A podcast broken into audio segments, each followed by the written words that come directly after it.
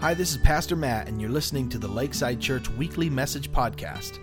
This is where we broadcast our Sunday morning teaching, so if you missed it or want to hear it again, you're in the right place. Every week, we try to teach God's Word in a way that is real so that it becomes alive to you as you hear it.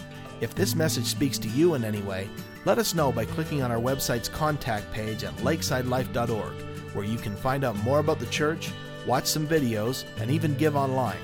Thanks for listening and enjoy the podcast.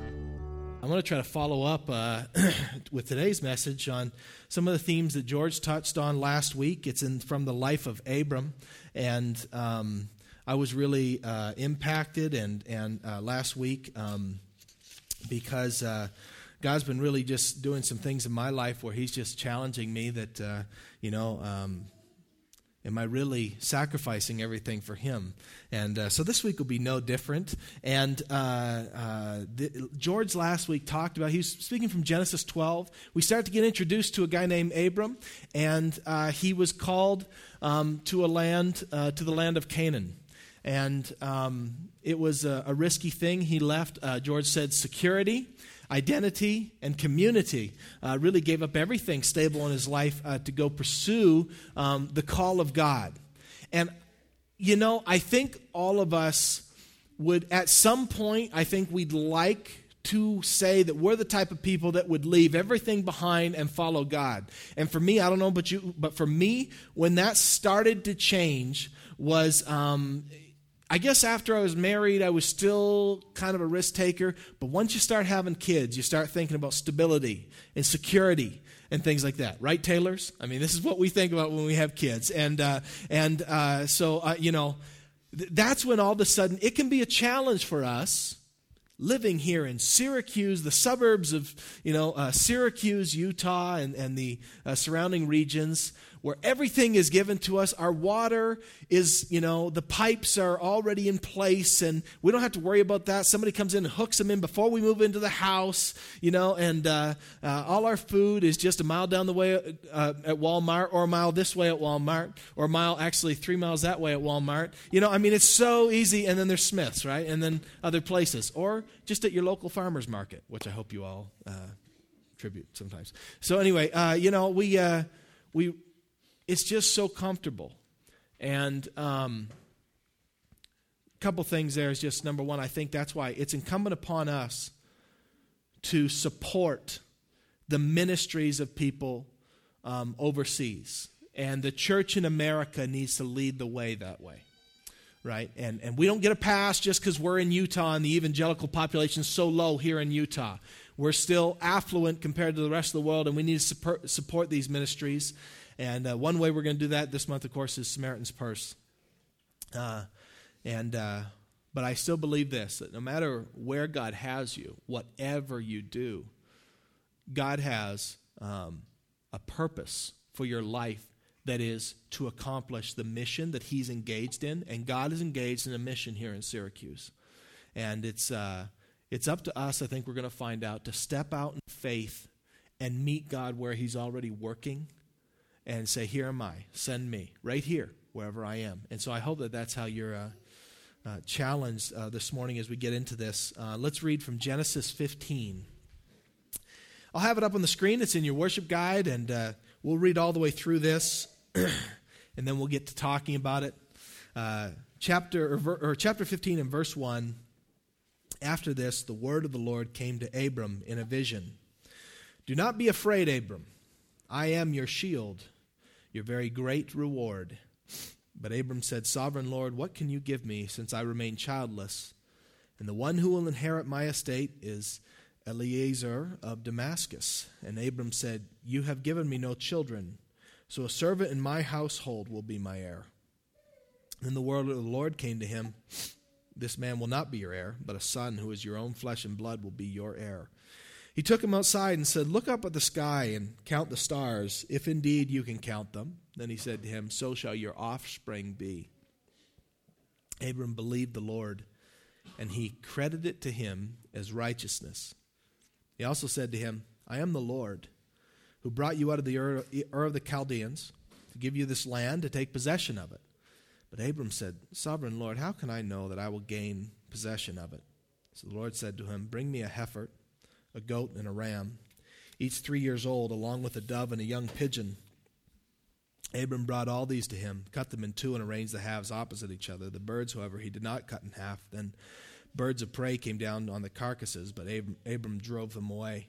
As the sun was setting, Abram fell into a deep sleep, and a thick and dreadful darkness came over him. And the Lord said to him, Know for certain that for 400 years your descendants will be strangers in a country not their own, and that they will be enslaved and mistreated there.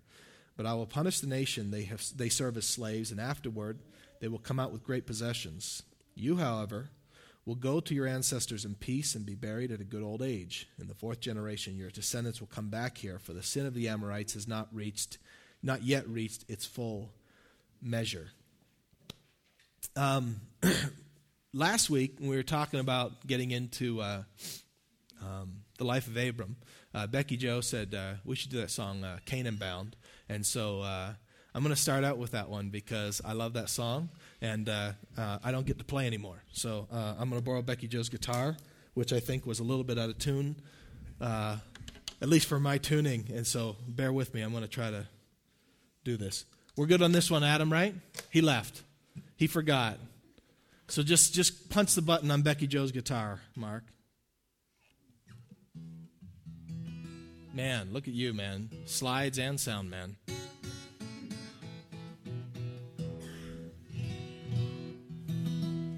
Yes, this song is something like this.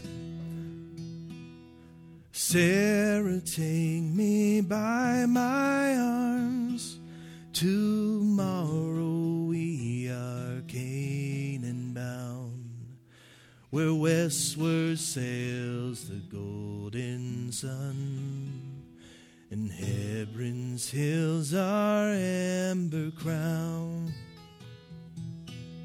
So bid your troubled heart be still. The grass, they say, is soft and green. The trees are tall and honey filled. So, Sarah, come and walk with me.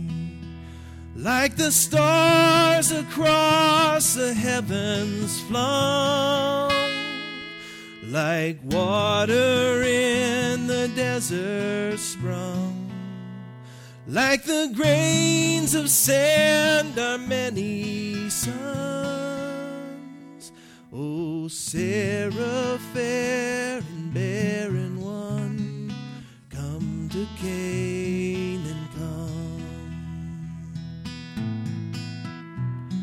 I trembled at the voice of God, a voice of love and thunder deep. With love, he means to save us all, and love has chosen you and me. Long after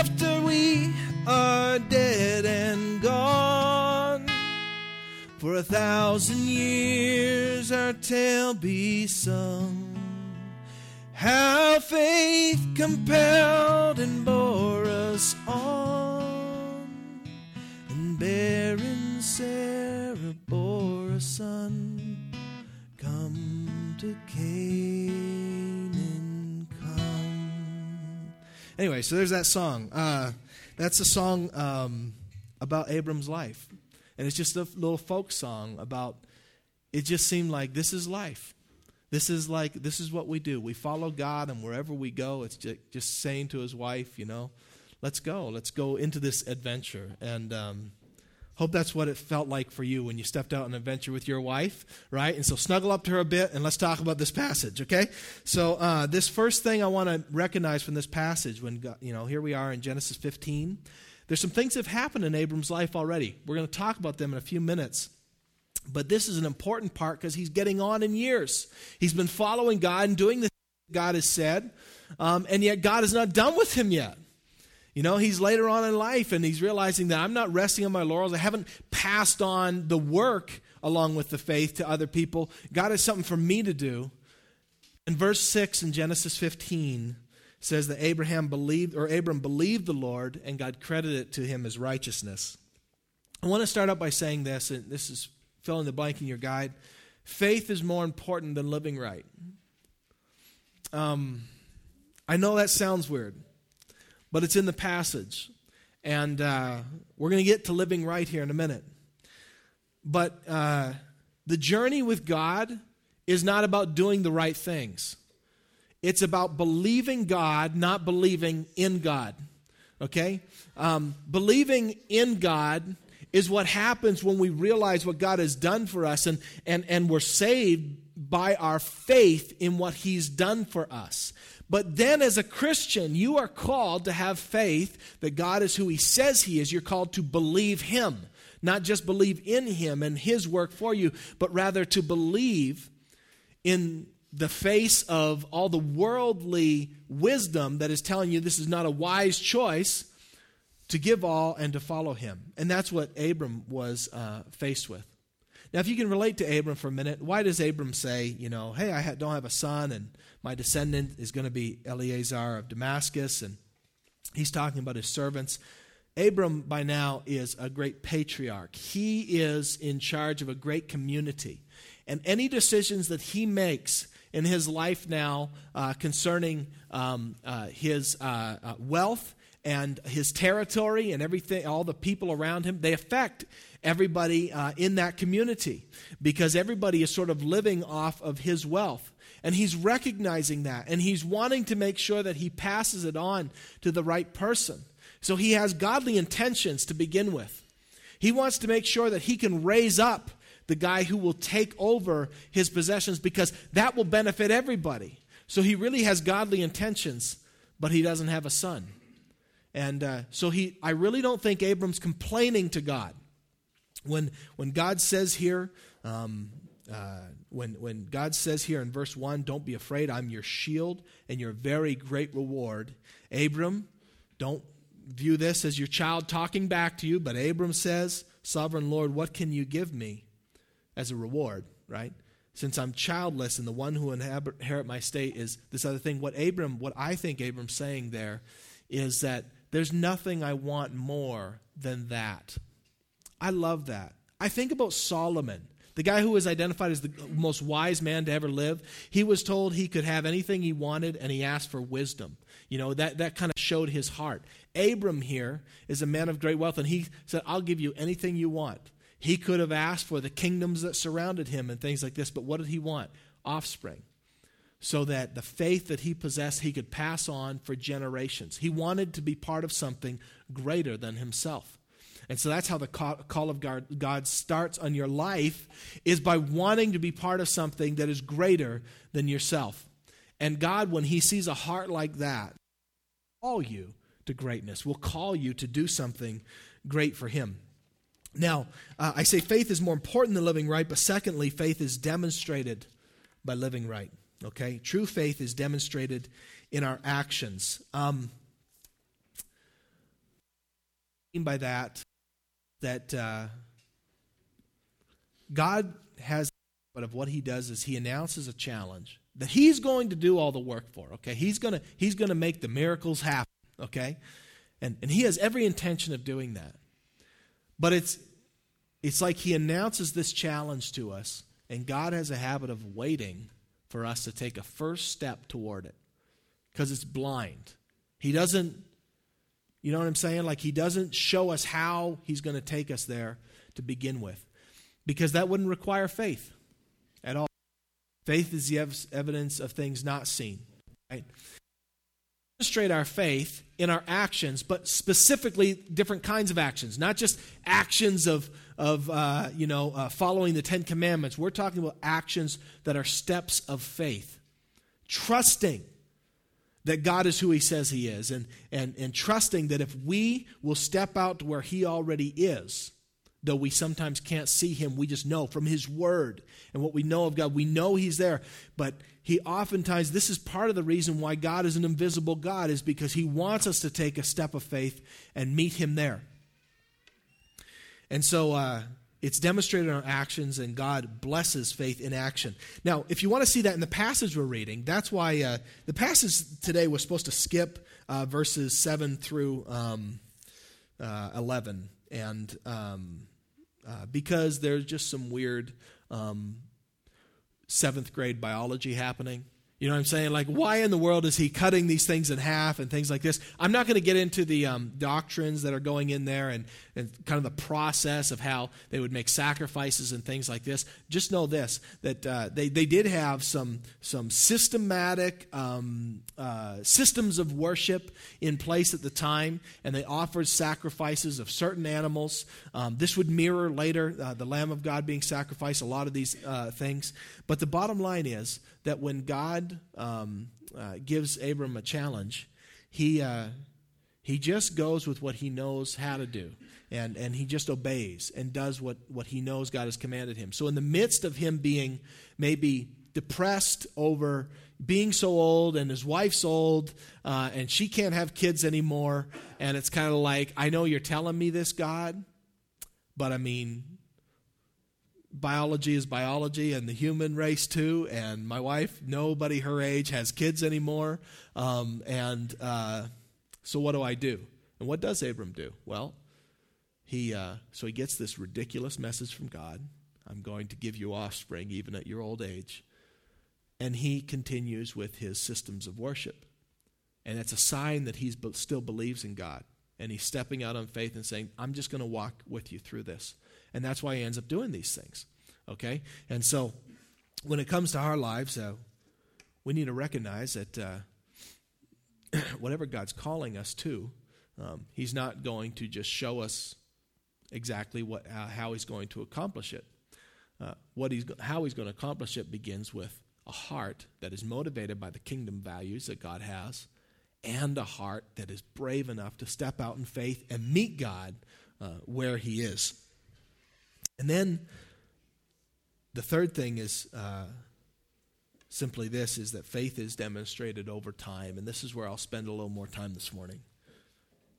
It's against our nature, especially in our culture.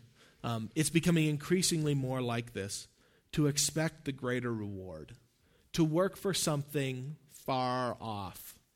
You know, it's against our nature to do that. Um, I think of like just even investing and things like that, preparing for retirement and things like that. If we didn't have, you know, companies, for a lot of us, if we didn't have companies or the government agencies or whatever helping us out there by motivating us, by matching things or by automatically putting stuff into retirement, and was just incumbent upon us out of our take home pay to invest some for, to prepare for retirement, um, I think that many of us would uh, be meet, be meeting retirement uh, when it happens very unprepared, right? Because uh, we're trying to build our best life now. And I don't think it's in our nature anymore to prepare for a life in the future. Um, part of that may be some good because maybe part of it is because we realize that life is short and you're not guaranteed tomorrow, and so we have that kind of spirit about things. But in the end, um, the call of God is to be storing up treasures in heaven right? And so, uh, where we invest our time here on earth, we recognize that time is short, but that means that I only have this window of time not to live it up because I'm planning for eternity in heaven. I only have this time to store up treasures in heaven. Kind of goes against our nature to work for things where we expect the greater reward. But I want to show you some things here that Abram, here's the thing Abram, here he is at the end of his life, and he has still not been given the one thing he desires yet, and that is this offspring. Well, George was in chapter 12 last week and he started talking about Abram starting out, but you know, in chapters 13 and 14, a lot of stuff happened. Um, and I'll briefly touch on it so you understand that Abram's been living for God and been um, doing, stepping out in faith for a while now. Okay, let me, let me explain some of these things. So, so in Genesis 13, this is where Abram, part of Abram's descendant, there's a guy named Lot, and Lot is Abram's nephew. Okay, and Lot um, also has himself quite a great big spread. And what happens with, uh, with Lot in chapter 13, what you're going to find out is Abram realizes that the land is, you know, whether it's not fruitful enough or not big enough or whatever, to support both their families and for both of them to flourish an equal amount. And perhaps Abram was really looking at the greater reward here, that we could just decide to join forces um, and would be a certain size, but really we have an opportunity here to, to kind of uh, establish. Um, uh, I guess, a lineage of faith um, that could be greater if we would divide and conquer. Okay? And so, what we find in Genesis chapter 13 is this. So, Abram said to Lot, I think it'll be up on screen here. Yep. Let us not have any quarreling between you and me, or between your herders and mine, for we are close relatives. Is not the whole land before you? Let's part company.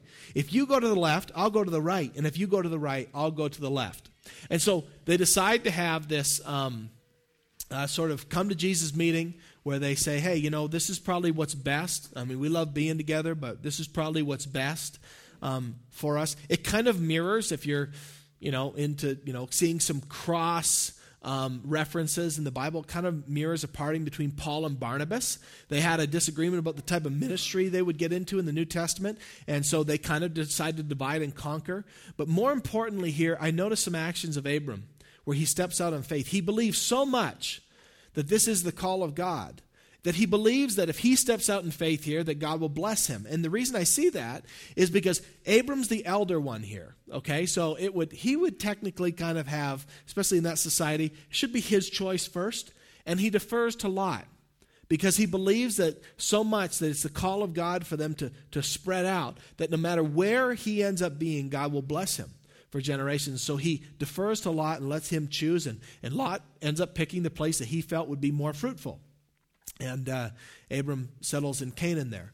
And um, Lot ends up pitching his tents on the uh, outskirts of the city of Sodom, and um, where he felt like he would probably have the best. I'm, I'm, assuming he felt like he would have the best chance at commerce and things like that because there's a city there to support his kind of economy that he's maybe he's growing cat, uh, raising cattle and things like this, and so that's where he decides to, uh, to do it. Then we find um, in chapter 14 there's this big. Um, you ever see the Hobbit, the battle of five, five armies. Well, this is the battle of well, it's two armies, but it's nine kingdoms. Okay, there's there's five kings who um, get together and fight a war against four kings, and uh, Lot ends up on the uh, losing side, um, kind of uh, with the king of Sodom and, and th- those guys, and him and his family and all of his descendants and his servants and everything are carried away, and uh, a messenger ends up coming to Abram and tells him about this. And so Abram uh, gathers up all his able bodied guys and pursues these guys and defeats them and brings Lot back um, to uh, his, uh, his uh, uh, place where he was settled there. So while he's coming back, so again, here's Abram, and he's and he when Abram did this, he only had I think the number was 318 men. I think you find that in, in, in chapter 14. So you have Lot trusting God by deferring to, or Abram trusting God by deferring to Lot and trusting God's going to bless them there. Now you have Abram realizing that, you know what, God wants me to protect uh, Lot, and so I'm going to step out. I've only got this number of men, but I'm going to step out, and they have this great victory.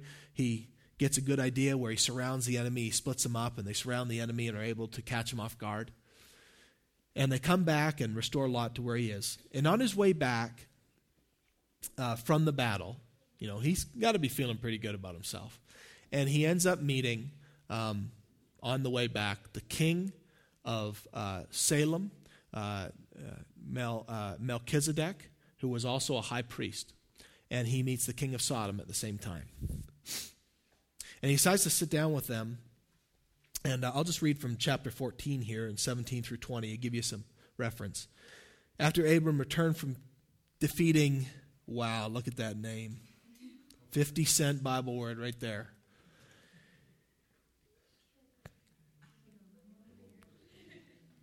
Kedar Laomer. Kedor, Kedor Laomer. Yes? Phonetically, that's how it's seeing to me. And the kings allied with him. The king of Sodom came out to meet him in the valley of Shaveh, that is the king's valley. Uh, then Melchizedek, the king of Salem, brought out bread and wine. He was a priest of God Most High, and he blessed Abram, saying, Blessed be Abram by God Most High, creator of heaven and earth, and praise be to God Most High, who delivers your enemies into your hand. And then Abram gave him a tenth of everything.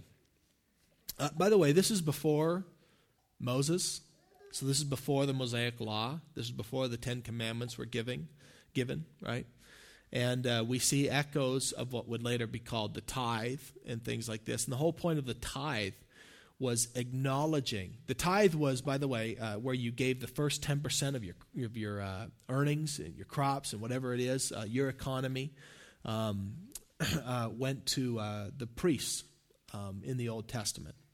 And so here we have the, the whole point of that, by the way, was to show that we understood the source of where it came from. We're recognizing that everything I have, even the paycheck that I technically for, I was given the ability to even draw breath from God Himself. And so, therefore, everything I have belongs to God. And by giving from the what they call the first fruits of this, I was honoring God and saying, This is my source, this is who He is. Well, Abram does this before that ever became a law. And he recognizes um, uh, that Melchizedek is a priest of God, and, and that's where um, it went at the time and he gives him a tenth of everything. The priest at the time then was God's agent on earth. This was God's, um, the way that God would, um, I guess, uh, accomplish um, some of uh, what he, how he would commune with man. Um, and uh, the work that uh, God would do between man and him was accomplished through priests. Um, today, in the New Testament times that we live in, Peter says that every believer's a, a, priest. We're all, we're all part of this royal priesthood. We have direct access to God. So God's agent in the world today is the church. And that's why um, when we give to God, we end up giving to a local church. That helped me, by the way, this week, just understanding that. That why is it that when I give to God, I give to a local church? Well, it always was that whatever God's earthly agent, and in this day and age, God's earthly agent is the church. That's his hands and feet. That's how he accomplishes his mission in the world is through the church. And so we end up giving each one of us to our local church um, to recognize that everything I have comes from God. And uh, this is where God is working. And uh, um, and so it's really important, by the way, that you go to a church where you just really believe in what they're doing, because. Um, Everything you have comes from God. And while we preach free grace giving here at Lakeside, um, uh, I would challenge you if you feel free that you don't have to participate uh, in, in sacrifice because that only hurts you. Uh, when you don't participate in, in, in, in that because you're not truly recognizing where your things come from. And so uh, uh, it's important that we find a church that we go to uh, where we can really believe that God is at work because that's what, we're, what, what we give to as God's agent here on earth. But the more important thing for Abram is that even at the highest height of uh, his victories, when he was really on top, he was acknowledging that God was the source. So Abram has been living a life from Genesis 12, where God, uh, uh, uh George talked about last week, through Genesis 13 when uh, he divided, you know, him and Lot and, and, and went to a place that was a risky move for him, stepping out in faith. In Genesis 14 when uh, he, he goes, defeats this army, and then recognizes uh, where the source truly was. He was offered a share of the plunder from these other kings, and he says, I don't need anything else. You know, God has richly rewarded me. And we come to Genesis 15, and uh, God um, says, I am your reward. And Abram says, The only reward I want from you is offspring, not for himself, but so that, why? Because he's saying, If I don't have an offspring, then everything I have will be passed on to uh, a servant, the next highest ranking servant, and he is not directly raising that one. He wants to directly raise his successor so that he can pass on his faith and his values to the successor. Even at the end of his life, when he served God with abandon all his life. All he's concerned about is the future. All he's concerned about is the kingdom because he realizes that it will outlive him. And in the end of this passage, um, in those last few verses, you can read it in your guide there. Um, God promises him that he will go to his ancestors in peace. He promises him that uh, he will have an offspring. And it's incumbent upon Abram now, at the end of all things, when he probably has been praying for this for a long, long time. It's incumbent upon him to have faith that God will do these things. So I'm challenged by this today, and uh, I uh, there's a great many things that I want to believe God for this morning, and um, uh, at the, I don't ever want to. I don't ever want to be part of a story where I tell you that God will deliver and He doesn't. And so sometimes I think I too often um, kind of give God an out, you know, uh, when it comes to um, if you really want to trust God uh, for something in your life. But as I've read through this, I've just kind of realized the importance of us eh, having faith experiences. And I don't think we do that enough. And that's on me. Like, I don't challenge us enough to do that because I don't challenge myself. And I think this is where God's bringing me, is to say, um, you know, you need to challenge or you need to step out on faith more with God. And whether that's taking more risks. And I'm still, I'll be honest, I know that a lot of this application I'm trying to preach about here seems like, well, what are you specifically saying? For once, I don't have like the specific application because I, am really wondering what it is that God is asking me to step out on. But some of you guys do know. Some of you guys have felt a yearning in your heart for a while um, that you're wondering if God wants to challenge you to step out on faith in. And it seems ridiculous, whatever it might be. And uh, I want to encourage you that the people who received that kind of reward and the people who got to experience that life of faith are people in the Bible are people like Abraham, Abram, who not only believed in God but believed God um, that He would uh, be there when they stepped out in faith. And maybe what God wants you to do this morning is just to trust Him and take the first step blindly, not waiting for Him. You know how we talk about God opening doors, right? And uh, maybe we need to redefine what an open door looks like. Uh, I wonder if the open door that God is talking about um, is into a dark room. you know, it's like the door's open, but you can't really see what's in there. You know what I'm saying? And I think we define open door as in I open it up, there's everything. All I got to do is walk through, and I'm here. You know what I'm saying? Uh, I bring up this one story just to illustrate, I think, the kind of faith that it would take. I've told this story before, but maybe not in a couple years, so it'll be fresh for some of you. But, you know, when I was in Brigham, um, there was this little old lady um, named Ray Reiser who ran the food pantry in Brigham, and I in Brigham City. I was there as a youth pastor in 2001 and 2002, and so she went to my church, and uh, Ray was somebody who grew up, um, uh, uh, you know, without God, and um, her husband was very far from God. And so here she was, she's well into retirement age, this little old lady running this food pantry, and her help was uh, we actually had a jail up there at Brigham. And so her, her help was the convicts, and they'd be in their orange suits, you know. And I'd come in on a Saturday, and here's this lady and these big gruff guys, and I remember stocking shelves with them, and and they talking about how, uh, you know, uh, yeah, Ray, she never shuts up about Jesus, does she? Just kind of, you know, and uh, I, that was so funny to me. This, you know, that she'd be all over the, these big guys about that kind of stuff. Um, she loved Jesus. But Ray had something. She had been a Christian for 35 years, and her husband wasn't. And she had prayed for her husband for 35 years to come to Christ. And she's serving God.